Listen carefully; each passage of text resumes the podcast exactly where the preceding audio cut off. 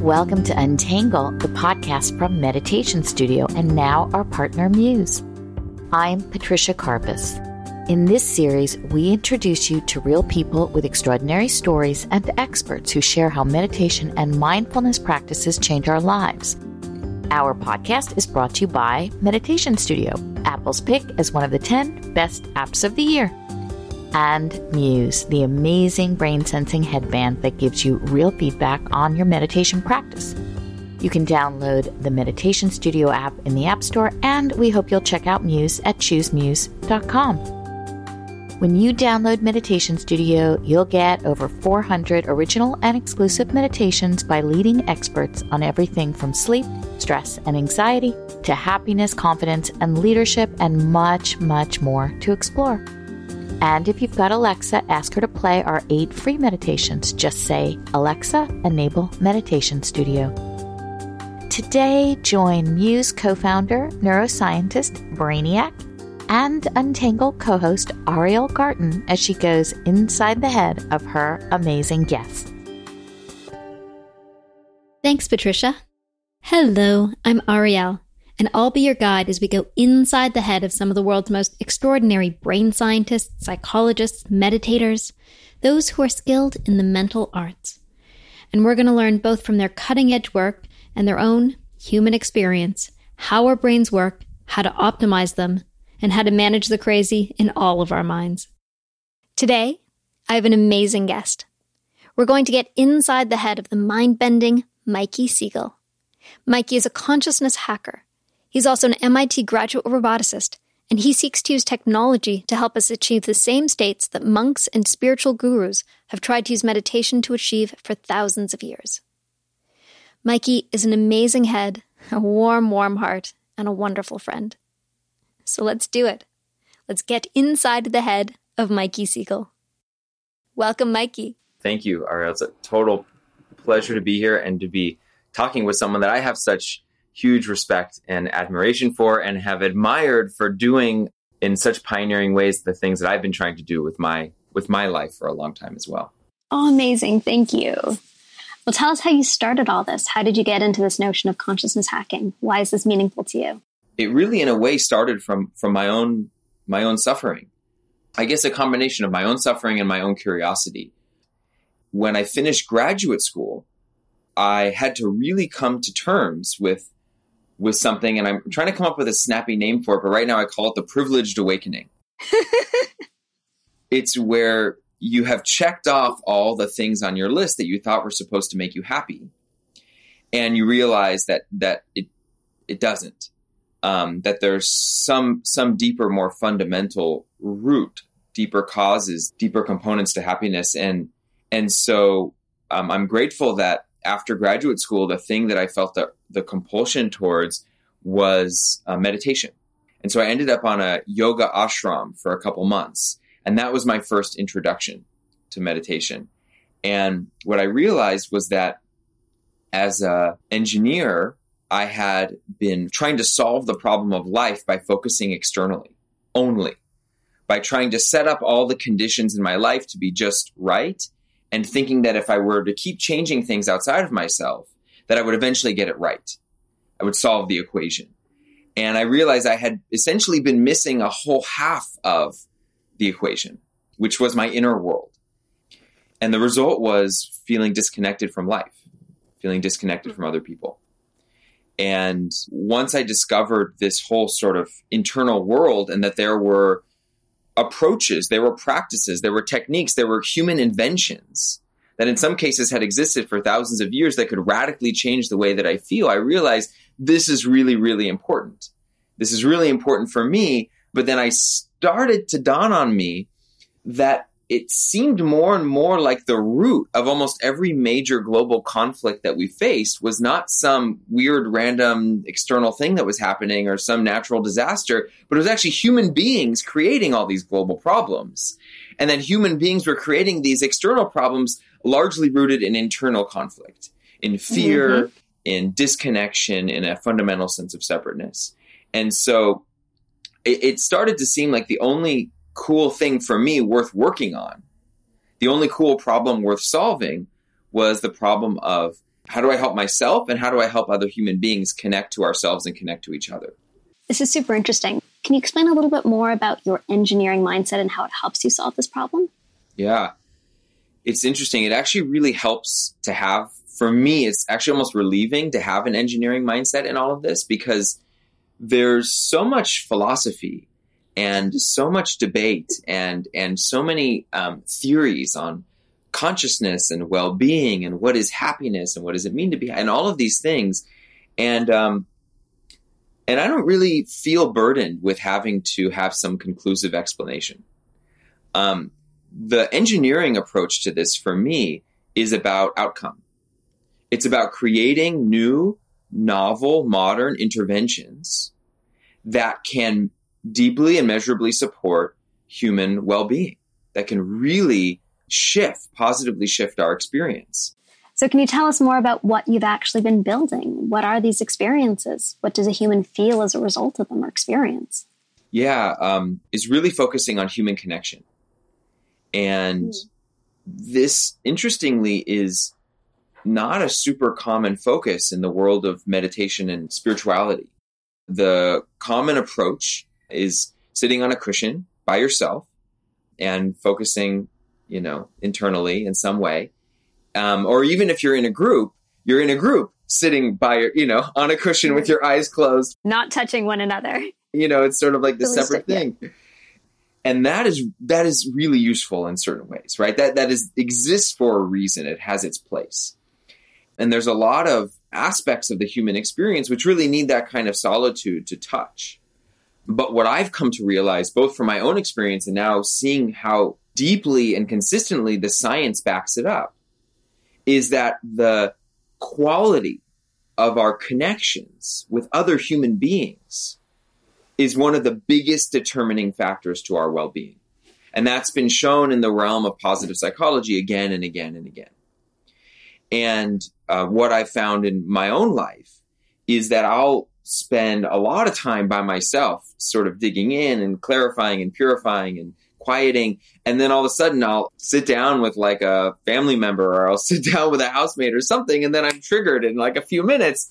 And you realize that's where the opportunity is. That's where we really get to see ourselves deeply is in relationship. Mm. There's a, um, oh my gosh, I'm forgetting the dude's name. Ram Dass. He has this great quote. He says, "If you think you're enlightened, go home and spend a, a weekend with your parents." so, what I've begin to discover in my own path are actual relational approaches to transformation. Right? How in relationship we actually get a chance to directly face the places where our identity is stuck, mm-hmm. where we become you know, we call it being reactive, we call it be, being triggered, but essentially when we feel that edge inside of us, what we're really being exposed to is where we're clutching for dear life onto some aspect of our identity, yeah. onto something that we we don't want to let go of or we're afraid of or, or something like that. And so these moments of being triggered are the gift. They're the chance where we where we get to see that and the chance, uh, the opportunity where vulnerability becomes the key to unlocking that bond that we're in, that that limitation that we're in. And then I guess bigger picture, you know, I, I see so much of what we struggle with as a humanity being around disconnection. And there's an epidemic of loneliness. Um, it's one of the biggest mental health issues that we're facing right now as a society, even though we're more connected than we've ever been from a technology perspective. And so my focus is how can technology be a tool to support deep and meaningful connection, the kind of connection that nourishes us. And so I've created this um, group flow technology platform, which can take up to 24 people at a time and connect them to sensors that measure their heart and their breath. And actually, now we're working on measuring the brain as well. And we can create real time group feedback experiences where we turn that data into sound and light and music. And we essentially help the group to really see itself, to witness itself, to feel itself. and in some cases to guide the group into a more resonant or synchronized state. Wow. So going back for a moment to this idea of being in relationship and your relationship being the you know the thing that points out your boundaries and your edges and your difficulties of self. Uh, sort of sounds like good news for anybody who's in a difficult relationship, which is essentially everybody. You know, as soon as you become wed to somebody, whether it's as a housemaid or as a boyfriend or girlfriend or as a husband or wife, you begin to recognize the difficulty of coexistence and how, in that difficulty through loving coexistence, your faults, of which we all have many, you know, tenderly and lovingly hold as our own faults, our faults become pointed out by the other person. You know, the point, those points when your ego is taking hold of the room, those points when you're not learning a new skill that would be effective for everyone and you're blocking, those points where you get into a fight and you can't let go of the fact that you're wrong. You know, all of these points resonate so deeply to everybody who's been in a relationship. Um, and when we take those moments and we look at them as the opportunity for growth and we look at them as the opportunity for the other person actually just lovingly pointing out our edge, where we can shift, how we can open up, how we can drop our defenses, and in doing so, drop a story about ourselves, and in doing so, come to a realer self or a deeper self that becomes an amazing opportunity. And where every fight and every point of tension becomes an opportunity for interrelation and self growth and experience. Mm, yeah, well put. A lot of what we're doing when we're meditating is we're learning how to love ourselves and we're learning how to love reality. We're learning how to be love is one one framing on it, a sort of a heart centered framing. Mm-hmm. And um, and when we're in relationship with another and we hit those edges, it's where we get to see what we're not able to love in that moment. And so it's it's only ever an invitation to learn how to love and and and what I found is what we're getting triggered by is only ever ourself. So when there's something we can't stand in someone, right? They they they like man, they're so selfish or you know, or you know, look at them like just doing whatever they want all the time, or you know, or like or loading the dishwasher the wrong way, regardless of the fact that I'm told them otherwise. Exactly, you know, whatever it is, it's a thing that we that we can't stand in ourselves. It's a thing that we judge ourselves for. It's a thing ultimately that we can't love in ourselves. Whoa! Can we get a little bit more granular on this? So when you find yourself in a stuck point in a relationship where you're mad about the dishwasher and you don't know what to do about it or you've had a big fight and you know you feel like you're right what do you then do what would somebody listening to this then be able to stop and say to themselves or recognize that would allow that to be a point of transformation rather than a point of frustration? Yeah i can, I can just share w- where i'm at on my very evolving journey and there's two related pointers. One i found is um, when we're when we're struggling for me i've never i've never found an exception. There's always something i don't want to feel always. Pardon me for laughing but i think i resonate with that. Yep. Right. And i think if we, if we pay attention i think we can all resonate. And and that's for me it's always at the root. It's like you're blaming someone for something because you don't want to have to feel the way that you're responsible. And so by blaming you can make the other responsible and allows you to look elsewhere. You know, blame being just one one example of the thousand ways that we do this, right? Or getting getting lost in your thought or whatever it is. Yeah, so it's like I don't want to feel wrong or I don't want to feel stupid or I don't want to look like I don't know what I'm doing. And so Exactly, which and all of those things, feeling wrong, feeling stupid, not knowing what you're doing, all have a deeper emotion and a deeper sensation connected to them. Right? It's it's that uh, feeling of getting punched in the stomach. It's that feel that sinking feeling, that feeling of being lost, that feeling of being confused. It's a fear. It's a shame. Whatever it is, those feelings that we're we all, you know, it's a sadness. It's an anger. You know, we're all avoiding those deeper feelings, those embodied experiences. And so, my first pointer would be just notice what what feeling are you avoiding, and what would it be like in that moment if you, with kindness and, and, and love, welcomed that feeling in, like you would welcome an honored guest into your home because that feeling is you. There is no feeling that's separate from you. And when we make a feeling bad, we fragment ourselves. And the fragmenting of ourself is suffering. That is the definition of suffering. When we make parts of ourselves separate. And when we welcome lovingly those parts in, those things we don't want to feel, we become more whole. And that means that our experience becomes more like home.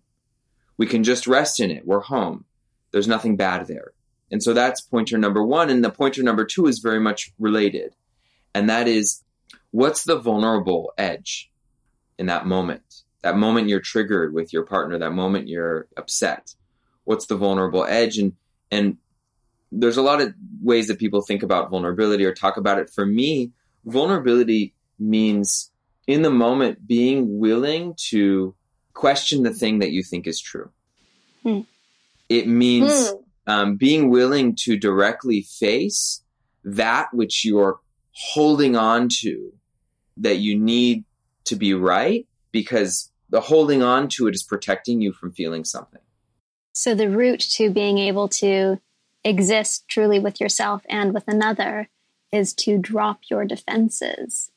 Now, dropping one's defenses can be a very difficult thing to do. We have our defenses for a reason. You know, they are our ego defenses. They defend, you know, defend our sense of who we think we are and they attempt to keep us safe in all of the wrong ways. Yeah. You know, they try to keep us safe by making us do really weird things because we think we're threatened when we're really not. Do you have any good practices for dropping defense? Yeah. And so the there's only one way and that's just to really love love it to love the defense, to really see it, to respect it, to know that it's there for a reason, to know that it, that actually that defense has probably been with you since childhood and was developed out of a real need, mm-hmm. a very real need that you had when you were a kid because you needed to cope with some situation that was really difficult and you developed this defense. And there's only one way to relate to that that's actually going to create more wholeness and more peace in your life, which is to actually totally love and respect that as it comes up. Because ultimately, that's all we're doing is we're becoming increasingly identified with the loving, knowing ourselves as the loving itself. Beautiful. So, not everybody comes upon loving easily. In my almost decade as a therapist, I would often encourage people to self love. And it's, you know, one of the early things that we would do and I would throw out what should be a really, you know, simple concept. Okay, you know, do you love yourself? And then people get you know, quite uncomfortable. I was like, well, you know, fill yourself up with love, and they'd be like, huh? What are you talking about? Yeah, this this is a struggle that I can really identify with, um, and it's a continuing learning journey for me. One of the approaches, just in terms of very practical, like not mm-hmm. not not abstract at all, very very straightforward kind of approach, that has worked for me is um, you find something that or someone that you can love. So it might be uh, a favorite pet, it might be mm-hmm. a person in your life, a niece or nephew or a friend, and you use them as kind of kindling mm-hmm. to begin to start the fire. And you begin to connect with them and really you connect with the sensation of love. And I think a lot of times we love in our head, like, oh, this person's so great. Let me think of all the ways that they're great. But actually, this is about the feeling, which is sometimes easy to connect with in our chest. Mm-hmm. Um, and and to begin to use them almost like a um, a tool to begin to build and build and build that feeling. And we can use our breath to actually almost inflate that feeling of love by breathing into it and using the breath as a way to expand our heart. And so that's that's one way to sort of just kickstart to kickstart the process. I'm going to add one more on top of that. Yeah. So imagine somebody you really love, and it could be a pet, your sibling, your mom, and you place it in front of you. And then you feel the love towards it. Find the easiest thing to love a puppy, and when you start to feel it, you start to feel the sensation of the love, and you can give it a feeling, a temperature, a warmth, a color, usually yellow. So now you're feeling the like sort of yellow vibration between you and that puppy, and you amp it up and ramp it up. Then you stick a mirror in between the puppy and yourself. So that yellow, warm light that has been radiating to the puppy, you all of a sudden feel pointed back at you. And you feel the glow of your own love, the sunshine of your love radiating back on your face or on your heart. And begin to feel that warmth and feel the cycle of it coming out from your heart and then radiating back at you. And in doing so, start to begin to feel sensation of self love. And over time, you can drop the mirror away and start to rise it in your own heart and in your own chest and inside yourself. That's beautiful. And, and, um, yeah, it reminded me of one other practice that has really helped me as well. Um, is imagining the perfect mother, which, which I think for some of us is, can be hard. And it's, it's really the mother you, you always wish you had. And I think we all have mothers that have beautiful qualities. And I think we can also all find, you know, limitations with our moms. They're human.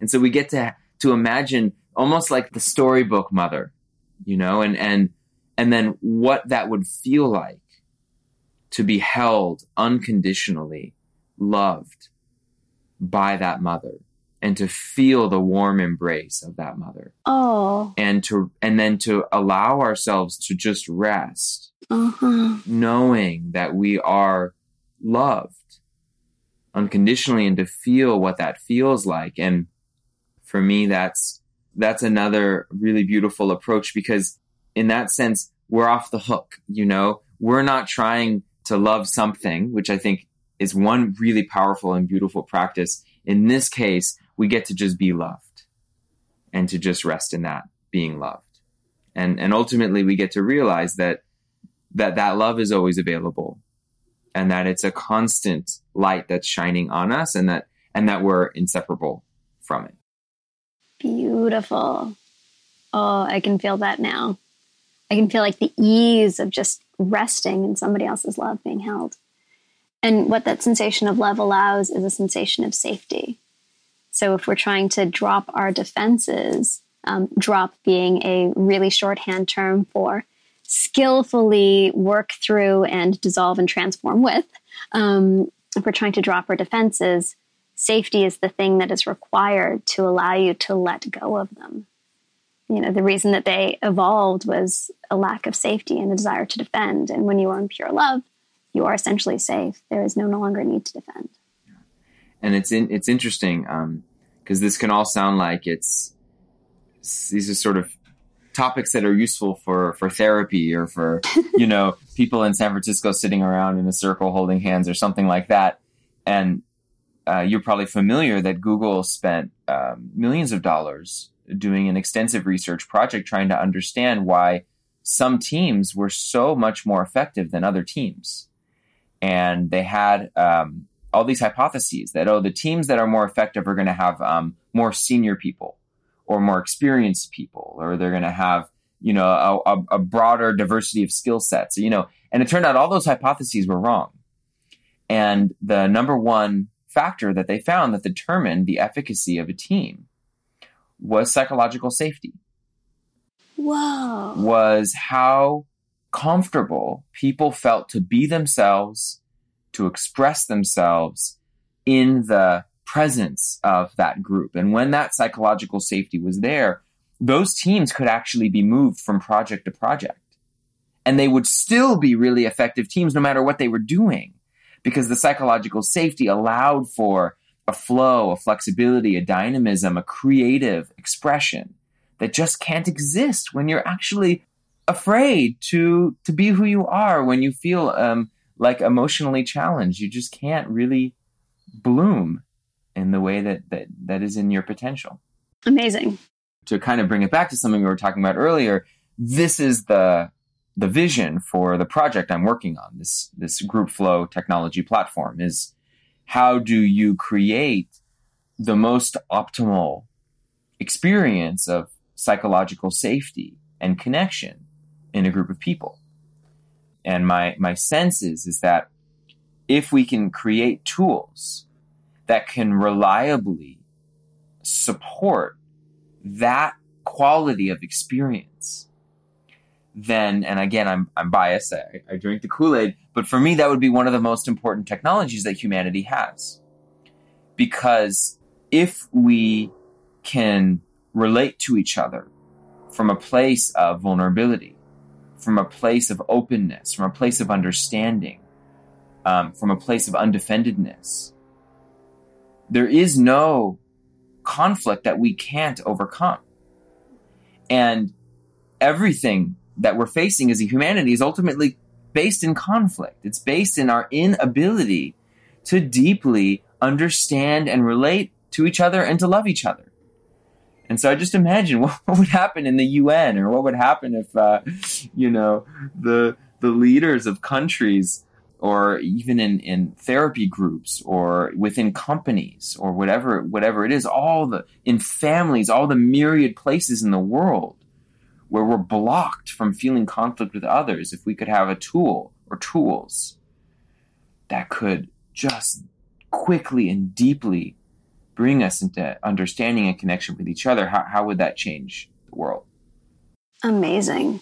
So, can you describe what you have created to begin to add technology to this process? What's the experience you built? Yeah, we're, we're just scratching the surface. We're, we're really creating a research platform that can be really flexible and, and explore a lot of different modalities. But I'll give you an example of one of the things that we do. So we might start one of our experiences where we have the 24 people sitting in a circle and we have a always have a meditation teacher or facilitator guiding the experience.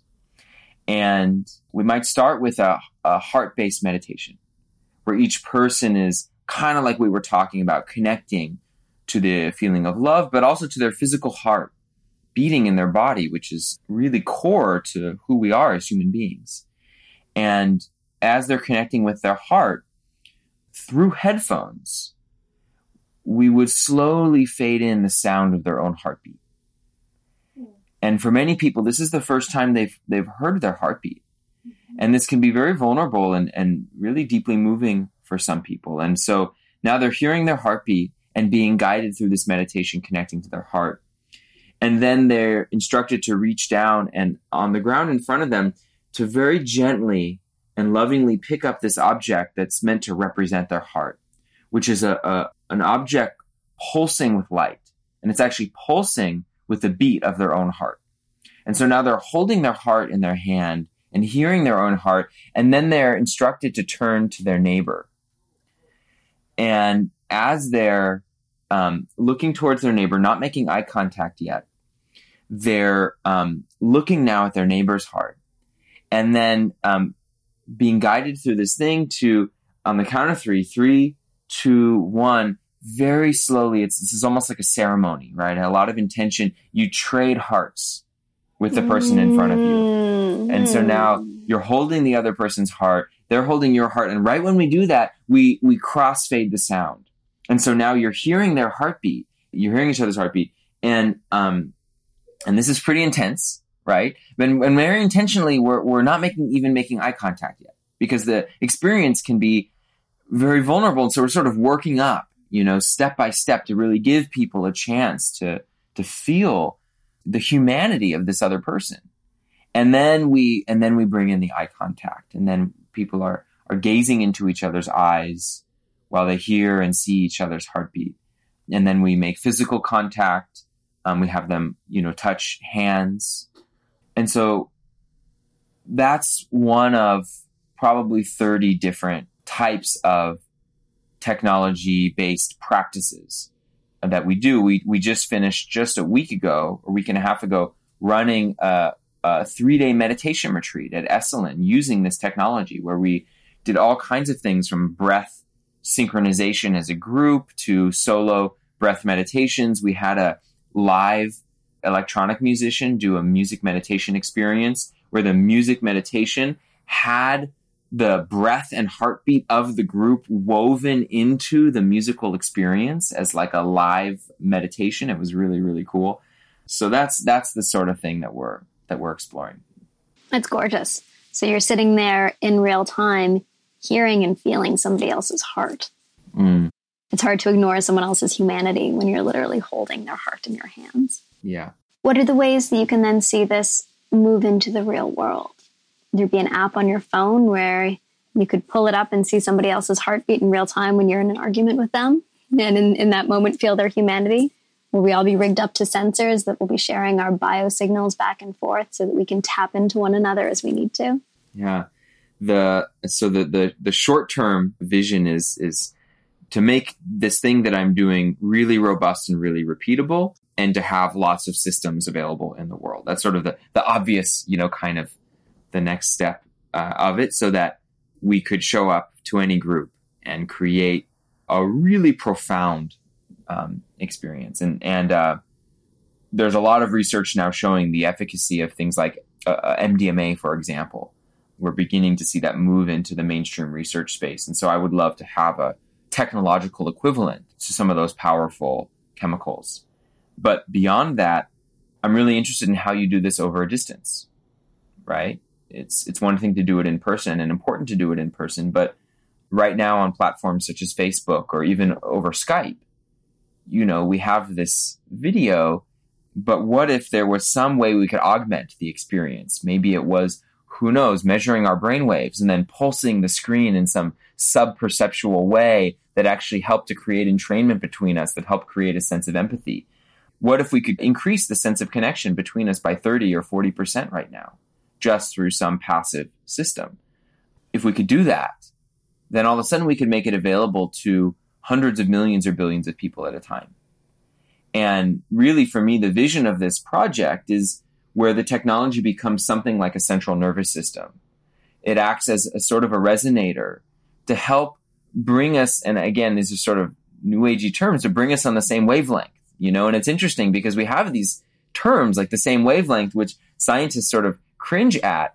But when you look at the emerging research using um, uh, tools such, as hyperscanning based research where you can actually measure what's happening in multiple people at the same time in areas such as social neuroscience, what we're increasingly finding is that um, there is synchrony, neural synchrony and physiological synchrony that shows up between people measurably when they become more connected. Literally, our breath, our heart rate variability, our pupils, our brain waves, our skin conductivity, all of these things actually synchronize between people. So this whole notion of being in sync is actually a physiological phenomenon. And what I'm interested in is how do you bring a billion people in sync at the same time? How do you bring them into a recognition of their interdependence and and their their fundamental connectivity? And how would that change the planet? How would that change the human species? Beautiful. And for anybody who needs evidence of this syncing, simply have a conversation with your best friend and see how your movements mirror one another. Mm. It's a standard rapport building technique that we all use totally subconsciously, where we start to mirror one another's movements. If I scratch my nose, you'll likely scratch your nose as well. It's going to be hard not to do it. If I yawn, it's going to be hard for you not to yawn. Now that I said the word yawn, I'm going to have to yawn. Because we're very suggestible human beings. And so we understand already these macro ways in which we start to mirror one another in an effort to build rapport and to build togetherness. And obviously, those have less conscious physiological signals that are also mirroring simultaneously as well. So, you know, we talk about this as a kind of on the edge of what people think is super woo woo, this, you know, hearty, lovey stuff, but you're existing in Silicon Valley. You're existing in the world of, you know, money and innovation and Teslas and and the harder edges of the world. Can you talk a little bit about how those worlds marry and meet?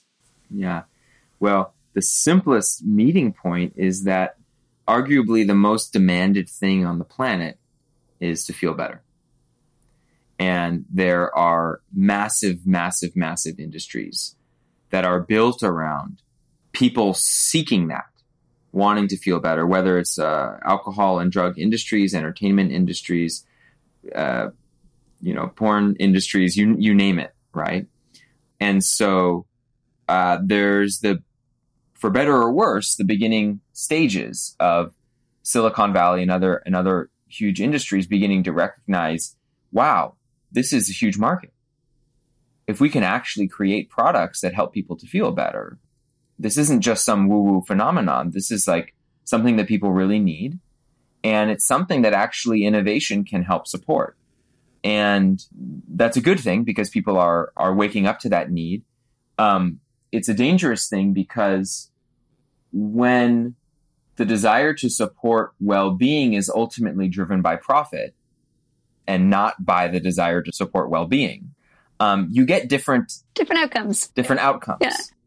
you start sort of shifting what you're optimizing for because you start perhaps caring about what's the most what's the deepest most authentic uh, most holistic flavor of well-being versus how can you create a product that people will buy that makes them think that they're going to feel better.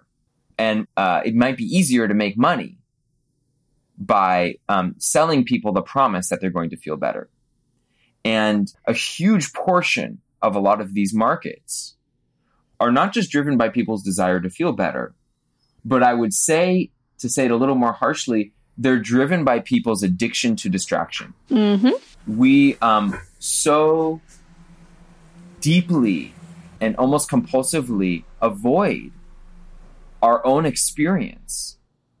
And a lot of the products that we've now become hooked on, even addicted to, are products that help us to do that, help us to avoid our own experience. Facebook, Netflix, et cetera, et cetera. Yeah, essentially, when you open your phone and you open almost any app, what that app is doing is it's essentially doing something to hold your attention, right? It's doing something to keep you engaged. It's doing something to entertain you or something like that. And so it's hard. It's hard to break into that industry and to provide um, really nourishing technology, to provide technology that actually helps us reconnect with ourselves. It's sort of like looking at the food industry and seeing all of the junk food, all the processed food, all of the food that is essentially not designed to make us healthy, but the food that is designed to actually just sell food. And when your goal is just to sell food, what you do is you hire the best food engineers in the world to design the most tasty, addictive foods with the perfect ratio of salt to salty to sweet to fat to all these things and um, and it ends up that I think it's a fifth of all deaths in the Western world are diet related, right? So you Wow. literally have a food industry that's killing people in massive numbers, right? It's crazy, and so from that perspective, it's hard to sell healthy food. It's hard to compete because what you're competing with is food really designed to cater so deeply to our base addictive Desires, impulses. yeah. You know? And that's what's happening in the tech industry. And so there's a little bit of a, at least in my world, um, a rising up in Silicon Valley of people that are recognizing this and saying, no, actually, we want to design technology where human well being and social good is at the bottom line. It's important to make profit, but we also need to help make people happier and more connected. And that's not secondary. And you have funders. There's literally um, just in my, you know, people that I am running across on a, on a, you know, on a regular basis. There's over a billion dollars of funding that I know of in one way or another that is being directed in, you know, towards these causes. Yeah, like Tristan Harris's Time Well Spent. If you're familiar with Tristan and his TED Talk. Yeah, Tristan Harris. You have you have an investor, uh, Bo Shao, who just announced a hundred million dollar fund dedicated to elevating consciousness, for example. So there's this beautiful and emerging world out there that's beginning, and then you have the Transformative Technology Conference, which which I helped co-found and is now being run by uh, Jeffrey Martin and Nicole Bradford, um, which is an entire industry conference devoted just to these technologies into this industry. Um, and even the fact that you know I, I'm I I get to teach at Stanford now and have courses focused just on this topic, and students just being so fascinated and interested and wanting to build careers around this. There's just a lot of movement, a lot of moving and shaking in this direction. So for me, it's just evidence that we're ready and we're wanting this. And um, my focus is on how do we design technology to be maximally in support well, of well-being because from my perspective we we can't as a humanity settle for anything less. Not only is that important but it's not some some luxury. That is um, the the baseline for our technology environment, that it be in deep support of the connectivity and the flourishing of humanity. That's the really the ultimate and only reason for technology. You know, technology is the thing that needs to fall into the background so it can quietly and subtly support our human experience rather than be the thing we are obsessively in love with and now mediate, you know, our connection through. Yeah. And and in the end technology will be anything we want it to be. It's it's just a mirror, it's just an expression of our own collective desires and and right now what we're mostly looking for is distraction. Um, Facebook sent out a survey. I don't know if I, I wonder if they sent it out to everybody. It kind of showed up on my screen and said, "We really we really care about you in the world or something like that and, and then they and then and then you have five options and it says is facebook good for humanity and you know and you have the top one being yes i, I totally agree and the bottom one being absolutely not um, it's re- you know really bad for humanity and then everything in the middle i'm neutral in the middle and i and i thought about this for a moment because at first i wanted to be like no facebook sucks because um, Facebook is connected to so much pain and suffering in the world. I mean, the the quantity of likes is directly proportional to incidence of depression. I mean, that's real research. Wow. Inverse correlation or direct? Direct correlation for Facebook, for heavy Facebook users. Yeah. The incidence and the strength of depression is directly correlated to how many likes. So the more likes, the more depression. Wow. Is that the more likes that you have or the more likes you give?